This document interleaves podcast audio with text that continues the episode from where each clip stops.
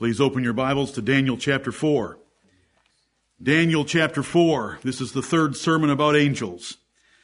And with this one and the next one, we will conclude the study. Daniel chapter 4 is one of our church's favorite chapters of the Bible. Amen. Because it describes the sovereign God that we serve. Right. And what he did to the great king Nebuchadnezzar. I have reminded you many times, but some have not heard it maybe. Daniel chapter 4 was not written by Daniel. Daniel chapter 4 was written by Nebuchadnezzar. And it's included in the inspired scriptures of God. He wrote this to his entire kingdom to tell them what the high God had done toward him. And what a wonderful display of God's sovereign might and power over this King of Kings, as God referred to him. I just want the 35th verse, which is part of his testimony at the end of 7 years of being an animal, humbled by the power of God through the watchers and holy ones that demanded that he be put down. Angels demand that men be put down when they get haughty. And he was put down for 7 years. I read the 35th verse. I'll go ahead and get the 34th so that we have the whole sentence here. At the end of the days, I, Nebuchadnezzar, lifted up mine eyes unto heaven, and mine understanding returned unto me, and I blessed the Most High, and I praised and honored him that liveth forever, whose dominion is an everlasting dominion, and his kingdom is from generation to generation. And all the inhabitants of the earth are reputed as nothing. And he doeth according to his will in the army of heaven and among the inhabitants of the earth. And none can stay his hand or say unto him, what doest thou? Amen. This is our God, and we worship him this morning. And he has created an army. That is why Nebuchadnezzar refers to the fact Nebuchadnezzar learned in God's private lesson with him about the holy ones and the watchers that there was an army in heaven. And God does according to his will in the army of heaven. And the army of heaven is the host of heaven. It's the heavenly host. These are different Bible expressions for the great company of angels that serve our God. And they're organized like a military. They are spoken of in militaristic terms from time to time. And we should rejoice in the fact that we have such an army. As I mentioned to you last Lord's Day, we don't need to wonder how many tanks the Russians have. We need to believe how many angels God has. We don't need to worry about how many nuclear missiles China might eventually someday get. We need to remember that the God of heaven has countless members in his army. And that's where we as Christians in the earth, a very small minority, put our trust. It doesn't matter what they report in the evening news. As we've learned finally by their admission, they're all a bunch of liars anyway. Right. Why would we worry about what's on the evening news? All that is fear-mongering by the devil himself. There is no mention of God. There is no foundation of faith given to anyone by those news anchors because they don't fear God and they're toys of the devil. If you're going to talk about the threat of anything, that threat should be covered with faith in the God who protects us from such threats. Amen. If it's Ebola, then let's hear Psalm 91. If it's an army, let's hear about 2 Kings 6, because they that are with us are greater than they that are with them, Amen. And more in number. Turn over to Job chapter 25, and let's hear a word of Bildad about this army in heaven. Oh, the Bible's filled with references. I'm at about 800 references to the angels. Now, if you go to a concordance and look up angel, you're going to get 184. If you look up angels, you're going to get 92. And some of those uses aren't even referring to angels. But you've got to remember all the other words that the Bible uses for angels. Like army. When it's not an army on earth, it's an army in heaven. Look at Job 25 and Bildad's words. These men Though they misapplied God's greatness against Job, and though they tried to accuse Job of having private sins, they did know the God of the Bible, and the things they said about God are true. Job 25, verse 1, then answered Bildad the Shuhite and said, dominion, I love that word, dominion and fear are with him. He maketh peace in his high places. Is there any number of his armies? And upon whom doth not his light arise? How then can man be justified with God? Or how can he be clean that is born of a woman? And I got to stop there. We'll get off track. But I want you to notice that Bildad asks a rhetorical question. Is there any number of his armies? Right. There is no number of the armies of God, because they are an innumerable company of angels, because they are 10,000 times 10,000 and thousands of thousands. What a wonderful thing to know and to learn. If God took the time to put it into our Bibles about 800 times, then I think that from time to time we ought to consider the subject. And we shouldn't consider the subject through the spectacles of Hollywood, and we shouldn't consider the subject through Roman Catholic meditation, and we shouldn't be seeking to worship angels, and we shouldn't be painting pictures of them, and we shouldn't be doing anything like that, but we should know what the Bible has to say about them, because they are very encouraging to us to know this. If it's in the Bible, it's good for us. Man shall not live by bread alone, but by every word of God. Let me suggest several reasons why we want to study about the angels. We want to study the angels to fear God. Notice this passage. Dominion and fear are with him. God isn't afraid. So when it says dominion and fear are with him, that is, those that are around him fear him, because he has total dominion over them. Dominion and fear are with him. He maketh peace in his high places. And how does God make peace? He destroys his enemies. Right. He threw the sinning angels out of heaven. Dominion and fear are with him. He maketh peace in his high places. Is there any number of his armies? One reason that we want to study angels is to fear God. Solomon wrote at the end of his philosophical observation and analysis of life, let us hear the conclusion of the whole matter.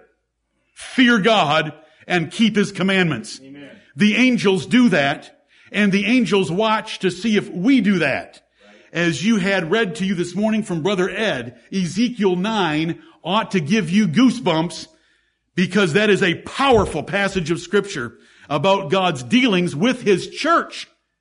Those weren't the Hittites or the Egyptians. That was his church. And he sent 6 slaughtering angels. I believe in weapons of mass destruction, and the U.S. arsenal does not have any of them. Right. Do you believe in WMDs? Weapons of mass destruction? They're the destroying weapons those angels had with them. The slaughtering angels, the weapons of slaughter that those angels brought into the city of Jerusalem. But thanks be to God, there was an angel in linen that had an inkhorn and marked the foreheads of those that sighed and cried by reason of the abominations being done. As a church, brethren, let us sigh and cry that there is so much wickedness around, especially in the churches of the Lord Jesus Christ. The wickedness in the world has always been there, and the Lord doesn't tell us to worry about that. When David said, rivers of waters run down mine eyes because they do not keep thy law, it's because members of Israel weren't keeping the law of God. David wasn't crying because the Chinese weren't keeping the law of God. David was crying because of the people of God not keeping the law of God. And so when we speak of the perilous times of the last days, let it move us to sigh and to cry, because according to Ezekiel 9, there are angels that mark out men who sigh and cry, and they are delivered from the destruction that comes. That is not the only place in the Bible like that. If you go to Malachi chapter 3, verses 14 through 16, you will find that God writes their names in the book of remembrance, and that there is a great difference made between those he destroys and those he makes up as his jewels. I want to be written in that book, and I want our whole church to be written in that book, and I want you to want to be written in that book.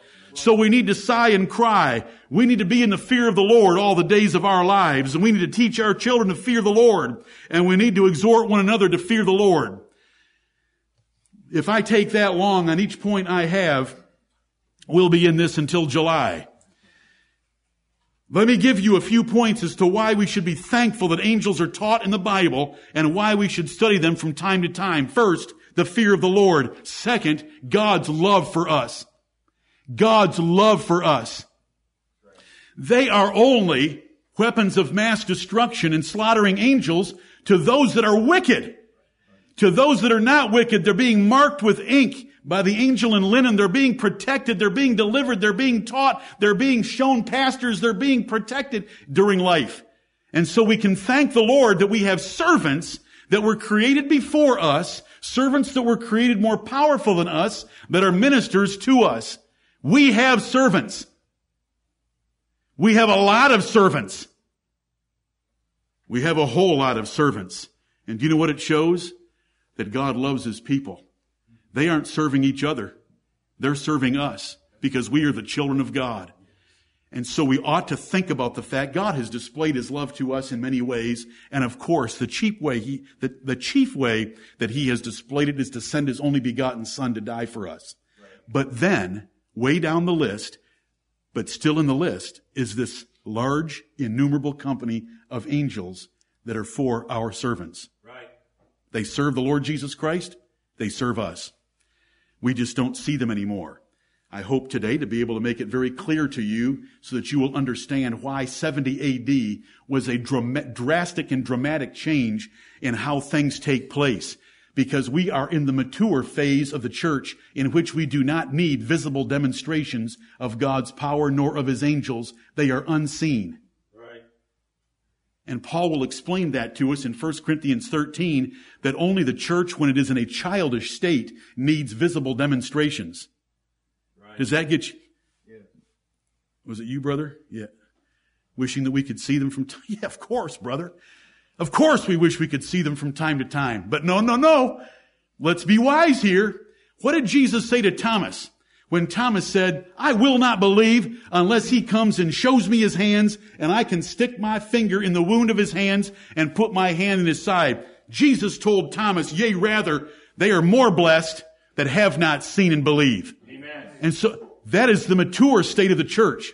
When I was a child, I spake as a child, I thought as a child, I understood as a child, but when I became a man, I put away childish things. And do you know what? Visible demonstrations of angels are childish things. Speaking in tongues and miracles are childish things. Raising the dead and healing the blind are childish things. Those things have been put away. And what have we been given in its place? This right here. In writing from the God of heaven by 40 writers, one author, the Holy Spirit of God, we have this word. Two things so far. We should study angels because it teaches us the fear of the Lord. It teaches us God's love for us because they provide comfort and protection. They teach us to be courageous because there's more with us than with any enemy. Those martyrs, many of you said to me, I don't know if I could have done that. Well, one of the ways that you can do that, the chief way, is God gives grace at the time of need. The second way that you can do that is to be well grounded in the Word of God, that when you are going to a stake and there might be 40 soldiers around you, 40, laugh with me, 40 soldiers around you, how long would it take one angel to take care of 40 soldiers? He wouldn't even get warmed up. It wouldn't even be an appetizer. Right. And so to be grounded in those things, you would not be afraid of any number of men, even if they were burning you at the stake. We want to build commitment to God and Jesus Christ, for the angels keep His commandments perfectly. Did you notice in the last verse of Ezekiel chapter 9, it said the angel in linen came and reported back to the Lord, I have done as thou hast commanded me. They're always doing that. Let's do that. God saved us. We're His sons and His daughters. They are not. They are our servants. We have been elevated above them by adoption of the Lord Jesus Christ. It is fabulous. The gospel is a glorious message. of glad tidings and good news when we consider it in all of its aspects. We want to have confidence in serving God and Christ, for they are with us for our success. You shouldn't be afraid of an interview. You shouldn't be afraid of applying for some job that you might feel a little underqualified for. Apply for it. How do you know that there's not an angel walking down the hall at that company, tapping someone on the shoulder when they get to resume number 23 out of a stack of 150? You say, how do you know that that's, how do I know that that's happening? Because every book of the Bible tells me that's happening. Right. The entire book of the Bible tells me that that's happening. Have you ever seen it? I don't need to see it because I have faith. Right. Why are you asking me to join you in the ranks of the faithless? We believe these things because the Bible tells us. Yeah. Don't be afraid. It should teach confidence. We want to glorify the Lord Jesus Christ. There's all kinds of ways to glorify the Lord Jesus Christ found in the pages of Scripture. And one of the great ways to glorify Him is to exalt the angels as high as the Bible exalts them, and then to talk about who is their commander-in-chief. Right. Our brother, the Lord Jesus Christ. Amen. Jesus of Nazareth, born in lowly Nazareth, laid in a manger to begin His life, is their Lord. Right. All angels and principalities and powers, I'm sorry if you don't like the words that I like to use, might, throne, and dominion, right. All those are terms of angels in the Word of God. They all report to Him. Amen. And so it exalts our Lord Jesus Christ. We want to exalt our own adoption. We were made a little lower than the angels. Now we've been adopted above the angels. We are the sons of God with little s. And while our older brother, the Lord Jesus Christ, is the Son of God with a capital S, if you understand what I mean by that. Amen. We want to grasp kingdom glory, like I started with this morning from Hebrews chapter 12. That sentence of Hebrews 12, 22 through 24 should be one of your favorite sentences in the Bible, because it's about us in the New Testament and the great relationship that we have with God, and it ties together so much of the Bible. When the Bible uses Mount Zion, Mount Zion, Mount Zion over and over again, we're part of Mount Zion. When the Bible uses the word Jerusalem and Salem over and over again, we're part of the real Jerusalem. When the Bible speaks of Abraham, Isaac, and Jacob and the rest, we're part of those spirits of just men made perfect. That one sentence unites so much of the Bible. I hope no one in here in the last month has sent any money to Israel to help pay for U.S. F-16s. Any hands? We'll have business. No way! The Jerusalem that the Lord cares about, since 70 A.D. or earlier, is in heaven. He's always cared about the one in heaven. But even for a while, He had a typical representation of it on earth. Oh, we want to see the kingdom glory by our relationship to the angels. We want to know how to die. Do you know how to die? Lord Jesus, receive my spirit. That's how you die. But you know what happens when you say that? You go up by a whirlwind into heaven. Right. You say, what? I don't understand what happened over there in 2 Kings chapter 2. Why did it call it a whirlwind twice? And then it said that a chariot of fire and horsemen of fire. Oh, brethren, if you ever saw the chariot and horsemen of God going through the air, it disturbs the air a little bit. It results in a whirlwind. The two of them are entirely compatible. When you get the chariots of God, they create a whirlwind. And he was sucked up by that whirlwind created with and by the chariot of God and the horsemen thereof, the angels of heaven. Oh, we could go to Ezekiel 1 and see fire enfolding upon itself and moving about like a bolt of lightning. How do you die? Well, you don't die worrying about the doctors and the nurses. Right. You die trusting the Lord, God of heaven, who puts your name in the book of life, and that you are part of Mount Zion. And that day, the angels were asked, who is going to go get you? Right. And one raises his hand, I want it. Go and prosper. And there's angels in that room as you're taking your last breath. And the fact that you're weak doesn't payer them at all. Right. They have all the strength that is necessary. And they will take you into that chariot and take you to heaven in a whirlwind. And if we could see, we would say, the chariot of the church and the horsemen thereof. Right. But we can't see it because we don't need to see it. Right. Because it's in writing. Right. You know, you hardly ever hear, if ever, stories from me about people dying and wind moving through a room and out a window or out a door. But I know about them. I just have never done that to you. I teach you the Bible. I know about the stories. I have some in my own family. But it's the Word of God that counts. Right. And I know that that's what happens. I know that a beggar named Lazarus, who was so pitiful and so poor in this world that dogs licked his sores, I know how he went to heaven. The angels came and carried him up into heaven. So I have a New Testament reference. I have an Old Testament reference. They both say the same thing. I just rejoice in the glory of God. Amen. And when we get near that time, I hope that preaching on angels will have helped you prepare to die. Lord Jesus, receive my spirit. And when you give up like that and let your spirit go, they'll take care of it and you will never be dropped. But a whirlwind will take you up into heaven. Last of all, we want to rejoice over repenting sinners because if the angels are doing it, we should certainly be doing it. So there's a few reasons as to why we should want to study angels from time to time. Angels are a mystery of our faith. You say, I thought they were in the Bible 800 times. Why do you call them a mystery of our faith? Everything that we believe is in the Bible a few times, or we wouldn't believe it. It's called a mystery of our faith because the world can't know about it. There's no telescope and there's no microscope that can identify an angel. So it's a mystery to them. Our natural man, our natural mind, our natural intellect, our natural ability to discover things could not discover angels.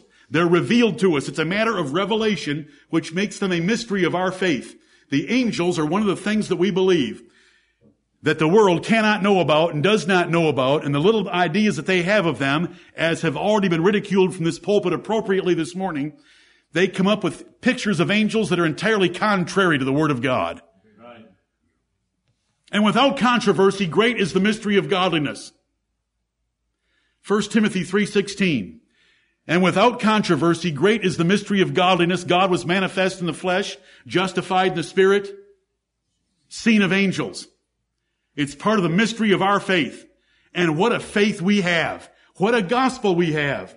The gospel is the good news and glad tidings of good things that God has done for us. I hath not seen nor ear heard, neither have entered into the heart of man the things which God hath prepared for them that love him, and he has prepared an innumerable company of angels for us. Right. Lord, help us embrace that fact. Most men live by their five senses, and those people that live by their senses miss out on everything of importance in the world. Never grasping anything more important than what they can see, hear, taste, smell, or touch. They never think any higher than a newspaper and a hot dog. Faith in God's Word is absolutely necessary for us to know about angels. Faith is the substance of things hoped for and the evidence of things not seen. I have evidence of angels even though I've never seen one. Just as much as I have evidence of the creation of the world out of nothing by the almighty voice of God, though I've never seen it happen. I don't need to see it happen. Hebrews 11:3 says, through faith we understand. I understand all there is to know about angels.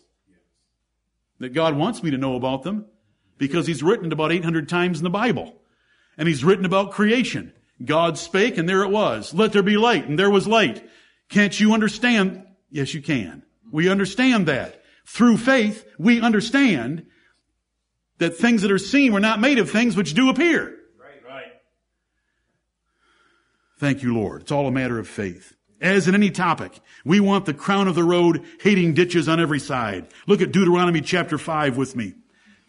For those of you with good memories and you like little cute connections, Deuteronomy 5:32 and 12:32. Deuteronomy 12:32 says, don't add or take away from my word. Deuteronomy 5:32 says, don't go to the left hand or the right hand from my word. It's just Sorry. Sometimes it might be useful for your memory to remember that if you want both of those, they're in Deuteronomy, and it's 5:32 and 12:32. Right now we want Deuteronomy 5:32 because we want the crown of the road. We don't want to go into the ditch on the left or the ditch on the right on the subject of angels. Ye shall observe to do therefore as the Lord your God hath commanded you. Ye shall not turn aside to the right hand or to the left. Thank you, Lord, for a text like that. There's the ditch of Catholicism and others that exalt angels too high and worship them. There is the ditch of the Sadducees that deny there even is such a thing as an angel. We choose with David not to exercise ourselves in matters too high for us. Yet, we admit and honor the frequent mention of angels in the Bible and their activities recorded for us. God has chosen for his own reasons. The chief reason is the glory of God. God has chosen for his own reasons, his own glory, to create angels and employ them. He does not need them. Right. Their power does not add to his power. Do you think finite power adds to infinite power? It's not even close. God has chosen for his own reasons. Now those reasons are, they're given to us in the Bible. Hold on. We know by revelation that seeing our salvation turns to God's glory through them being curious and overwhelmed by God's wisdom and grace toward us. They cannot grasp that. It doesn't make sense. And, honestly, it doesn't make sense to me either. Why he would save us that rebelled against him and not save the devil and his angels that rebelled against God. Look at Ephesians chapter 3. The text is not the easiest in the Bible. It's one of the more obscure, but the meaning should be obvious to you once it's explained again. Lord, help us.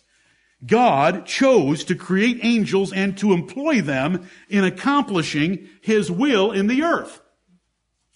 Many times when it says God did this or God did that, if you look around in the context, you'll find out, oh, he did it by his angels. The easiest way I have to put that to you is, did Jacob wrestle with God, with an angel, or with a man? And that's the correct answer. Jacob wrestled with an angel that was representing God, and he looked like a man. That is how we reconcile it, and there are many occurrences like that in the Bible. Ephesians chapter 3. One of the reasons that God has this group of beings, the good and holy angels, the elect angels, and the angels that have fallen, is to save us below them, adopt us above them, turn them into our servants.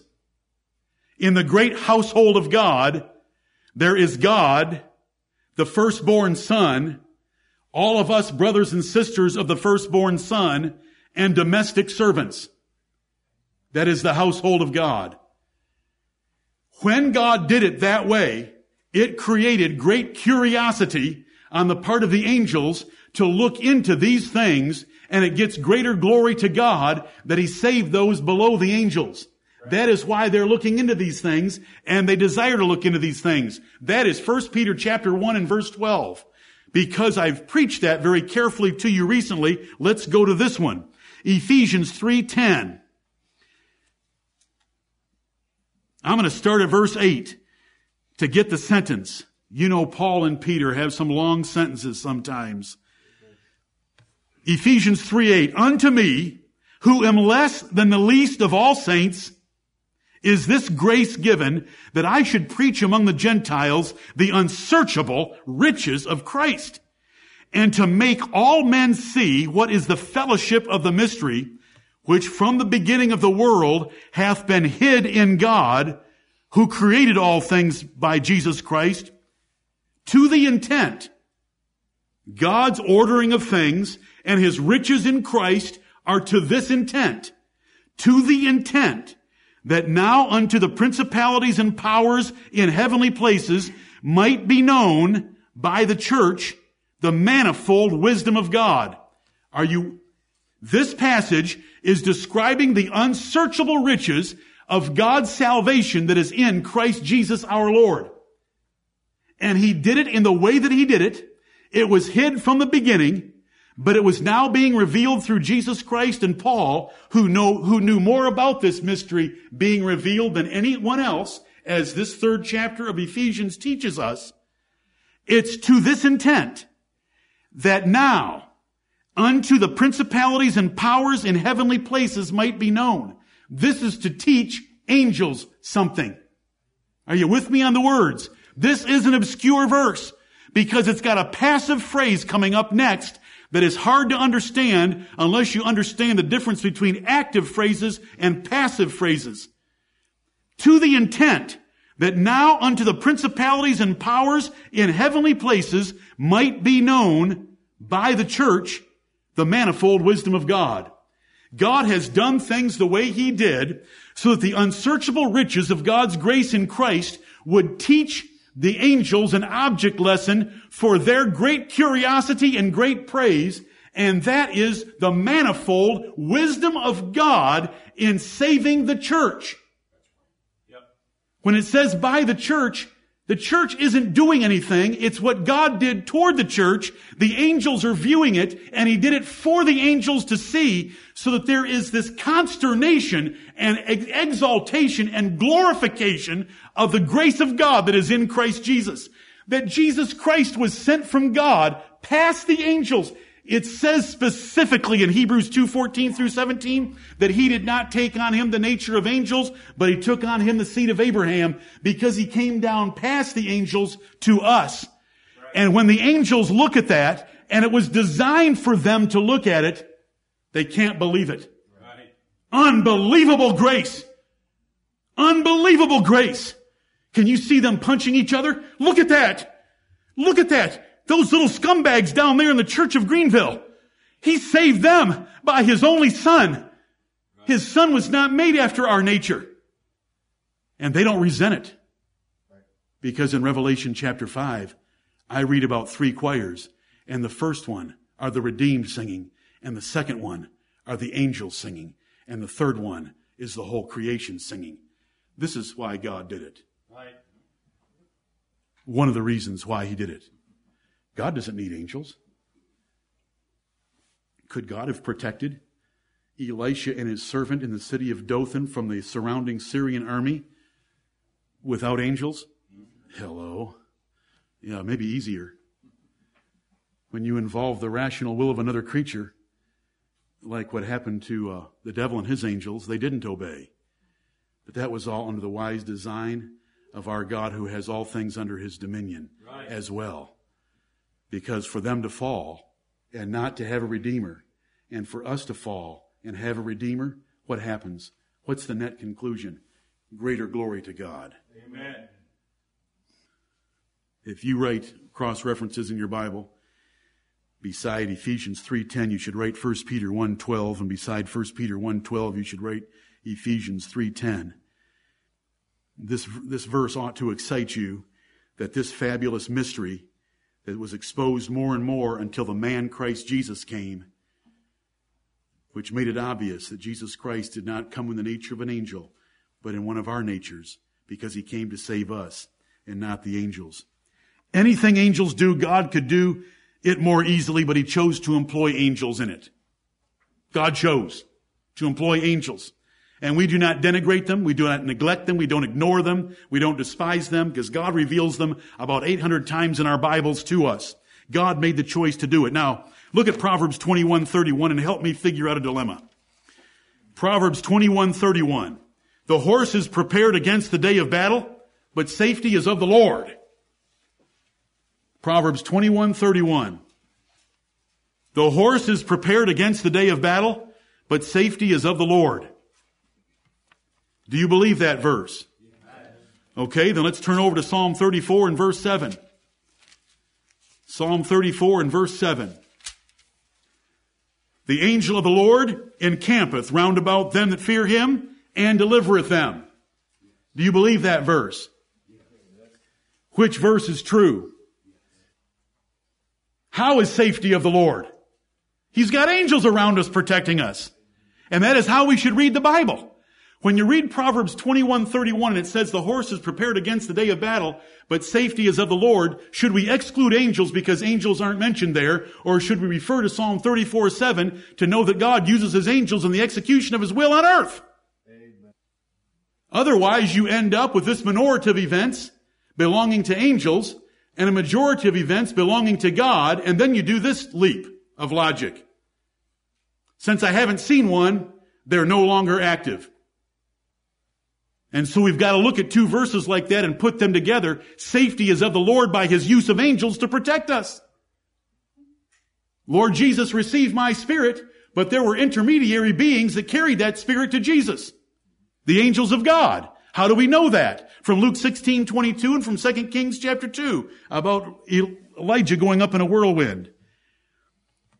Do angels punish men according to Ezekiel chapter 9 verses 1 through 11? Are there angels with weapons of slaughter? Yes. Or does the Lord chasten his church and cause many to be weak, sickly, and dead? Yes. Did angels enter the church of Corinth? Mm-hmm. Absolutely. If you don't believe that, you don't believe the Bible. How does God enter the church of Corinth? How did Ananias and Sapphira die? Was there a slaughtering angel there when they lied to the Holy Ghost? Dispatched them? That's how God operates in the world. He's chosen to operate that way.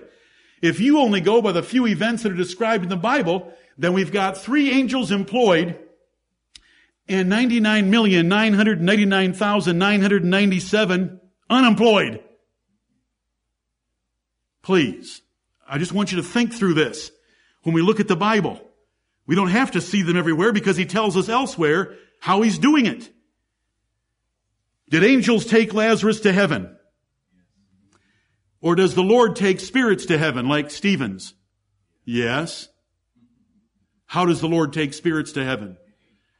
By the chariots of God, the angels of heaven. God chose to use angels. We should see them unmentioned in the Bible and invisible in our lives. That's my point. I've already spent enough time telling you that angels are different from men and angels are different from God, even though there are places in the Old Testament that some call Christophanies, meaning a pre-incarnate appearance of Jesus Christ. Does everybody in here know what Jesus was pre-incarnate? The Word of God. Oh, it's music to my ears. He was the Word of God.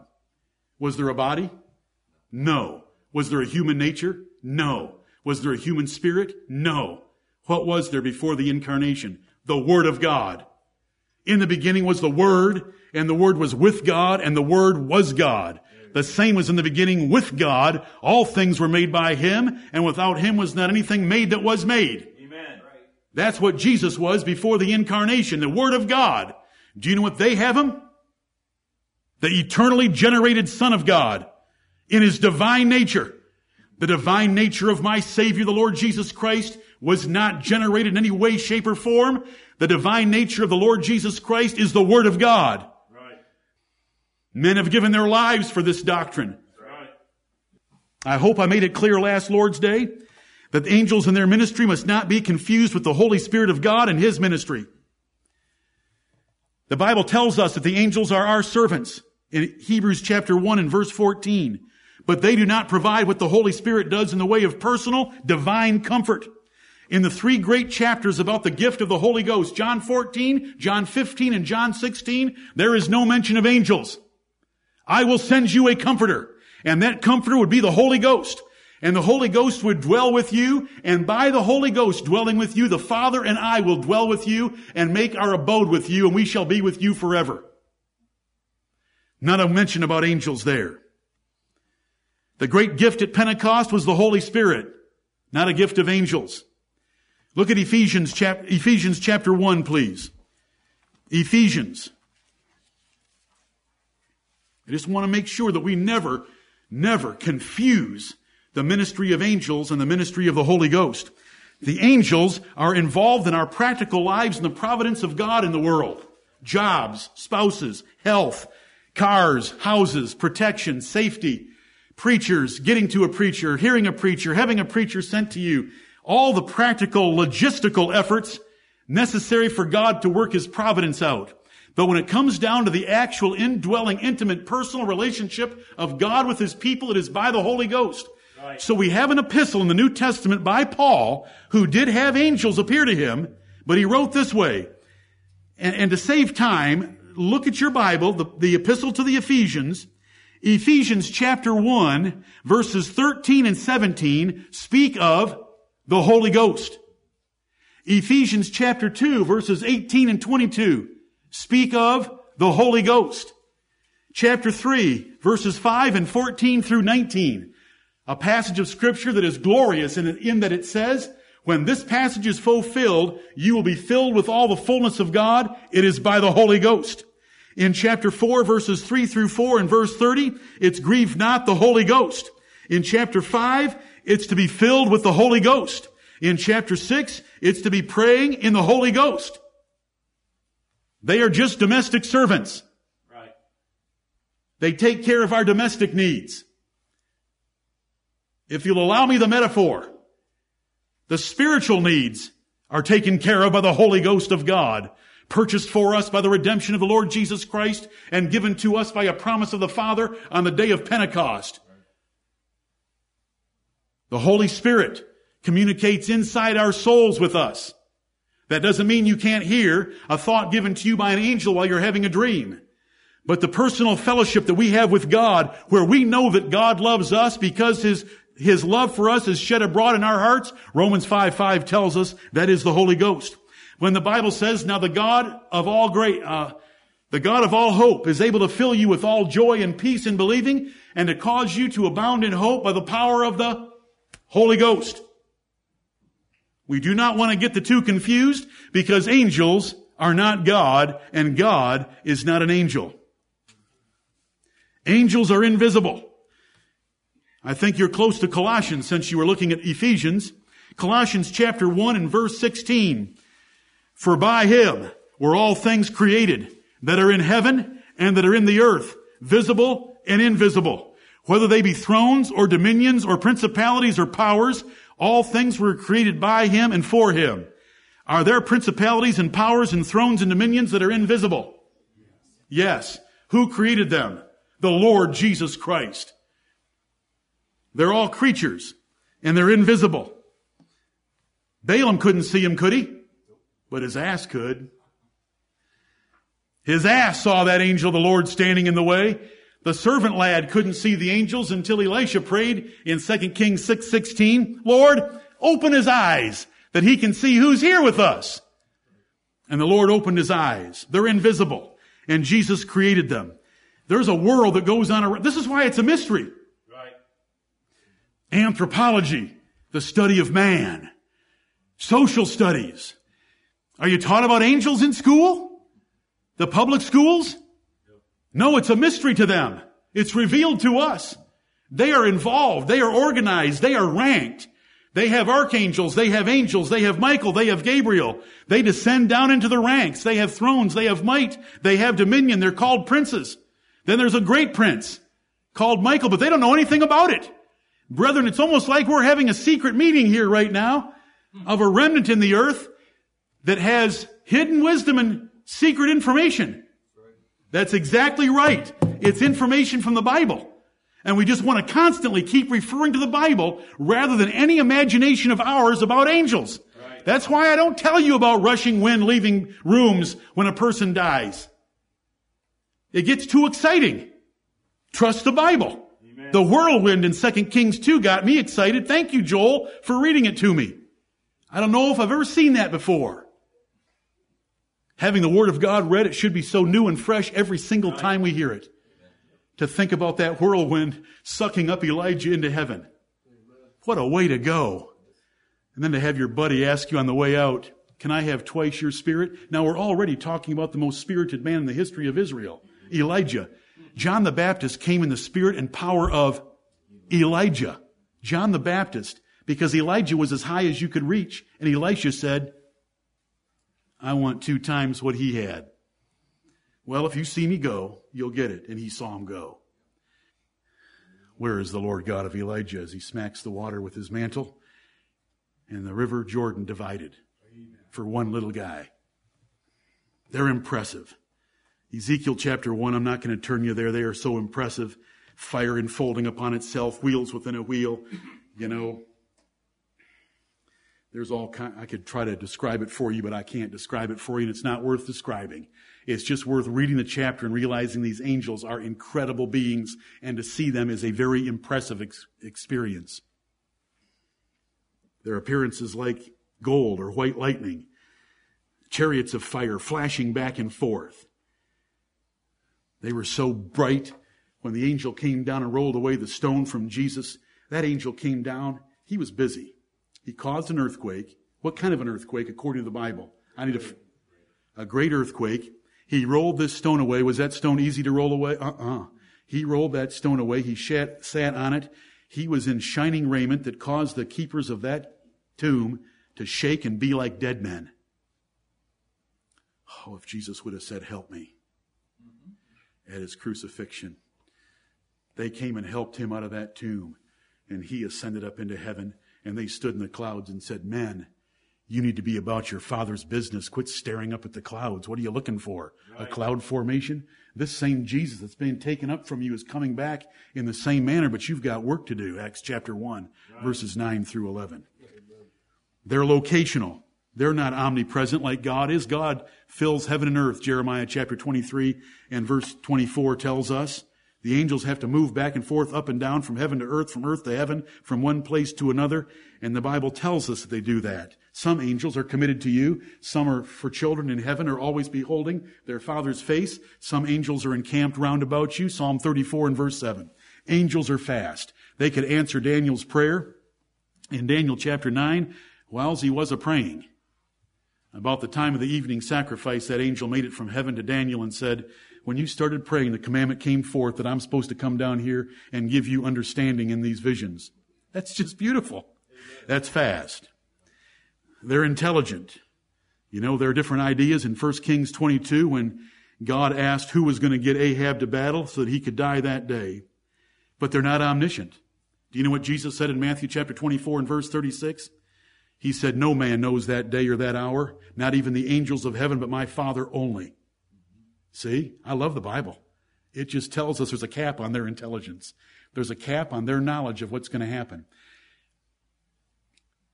Do the devil and his angels know that they are going to be eternally tormented by Jesus Christ? Yes. Yes. Do they know when? No, they are totally, they have no clue. Because way back in 30 A.D., did they approach Jesus and say, art thou come to torment us before the time? I mean, you're surprising us a little by being here now. Are you come? They're confused about it. If they would have known that Jesus Christ was absolutely not going to torment them at that time, they wouldn't have responded that way. They know that torment is coming. They knew that it was off in the future, but they didn't know when. Because we often wonder, and we can't fully explain it, why does the devil keep fighting? He should have enough wisdom not to keep fighting, but it should be a lesson to us that pride and sin are terrible things that confuse the human heart and distract the human heart. The Bible says in Hebrews chapter 3, verses 12 and 13, that sin is able to cause us to deceive ourselves, to depart from the living God. To even think of that happening is scary. It's why we have a church to exhort one another daily while it is called today, lest we be hardened through the deceitfulness of sin and depart from the living God. Lord, help us against that. The angels are powerful. How many of Adam's descendants ate from the tree of life? None? Wouldn't you want to eat from the tree of life? Cherubims. Genesis 3:24, with a flaming sword, turning this way, that way, every way, keeping the way of the tree of life. Could the tree of life have been there till the flood? Absolutely. Did anybody eat of it? Absolutely not. Powerful. When two angels entered the city of Sodom, and they were being solicited by Sodom's dogs, and I don't mean the four-legged variety, they struck them with blindness. Wonderful. 185,000 Assyrian soldiers in a single night. Germ warfare that killed 70,000 in Israel. Angels are much more powerful than men, but they don't abuse that power. Look at 2 Peter chapter 2. 2 Peter chapter 2. A good angel closed lions' mouths. Bad angels confused swine to run down a steep place and drown themselves in the sea. Gabriel could take away Zacharias' ability to speak because he didn't believe him. Satan was able to move the body of Jesus Christ around rather freely, take him to the top of the temple, taking him down. They can use human armies like the devil did in Job chapter 1. Lightning, Job chapter 1. Tornadoes, Job chapter 1. They can inflict diseases on men, Job 2:7. All through the Gospels of Jesus Christ, fallen angels were spirits of a dumb spirit, spirit of infirmity, all kinds of spirits. They can heal diseases. John chapter 5, an angel would come down at a particular season and stir the waters of the pool of Bethesda. If you don't believe that, then you shouldn't be here. I believe that as much as Genesis 1:1 and Revelation 22:21. John 5:4, even though it's not in any modern translation of the Bible.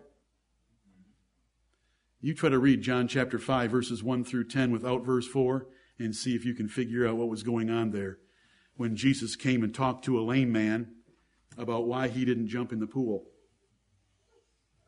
We're going to get to that in the second service. We're talking about how powerful they are. They can heal diseases. I don't have any qualms at all when one of our members goes under anesthesia, under the knife of a surgeon, to believe that an angel was assigned that day to direct that surgeon, to direct that knife, to preserve them on that operating table. I don't have a single problem with asking God for help and just using this as a reminder of those creatures that are used by Him in the affairs of this world to direct the poison of chemotherapy and to direct the poison of radiation in particular bodies to accomplish what it should and not to hurt what it shouldn't. 2 Peter 2. 10 through 12 are describing the wicked. 2 Peter 2, 10 through 12. But chiefly them that walk after the flesh in the lust of uncleanness and despise government. These are wicked men that despise government, and we don't want to be guilty of this sin. Presumptuous are they, self-willed. They are not afraid. They are not afraid. They should be afraid to speak evil of dignities, whereas angels, which are greater in power and might, bring not railing accusation against them before the Lord. But these, as natural brute beasts, made to be taken and destroyed, speak evil of the things that they understand not, and shall utterly perish in their own corruption. This verse tells us, when we think about the power of angels, 2:11, 2 Peter 2:11 tells us that the angels are greater in power and might than we are. They're greater in power and might than Adolf Hitler, Joseph Stalin, Mao Zedong, and the other great leaders in the history of the world, from Genghis Khan to Attila the Hun to President Obama and President Putin. As I wrote you yesterday in the preparatory email, whereas angels, which are greater in power and might, do not bring railing accusations against them. And so my point was here that even though they are powerful and much more powerful than men, they do not abuse that power. Therefore, there is a lesson of holiness in this passage of 3 verses that I have taught you many times. Don't you make fun of our president. Don't you make jokes about our president. Don't make fun of President Putin. Don't make jokes about President Putin. This passage here, 2 Peter 2, 10 through 12, is copied basically by the Holy Ghost in Jude, chapter 1, verses 8 through 10. The same things are taught. We don't want to curse the king, not even in our thought. We don't want to curse the rich, not even in our bedchamber, because there is authority in human existence, and there is authority in angelic existence, and they understand it, and they believe that we should be afraid of the offices that God has put over us. May the Lord bless the preaching of His Word until we come back after our break. Amen.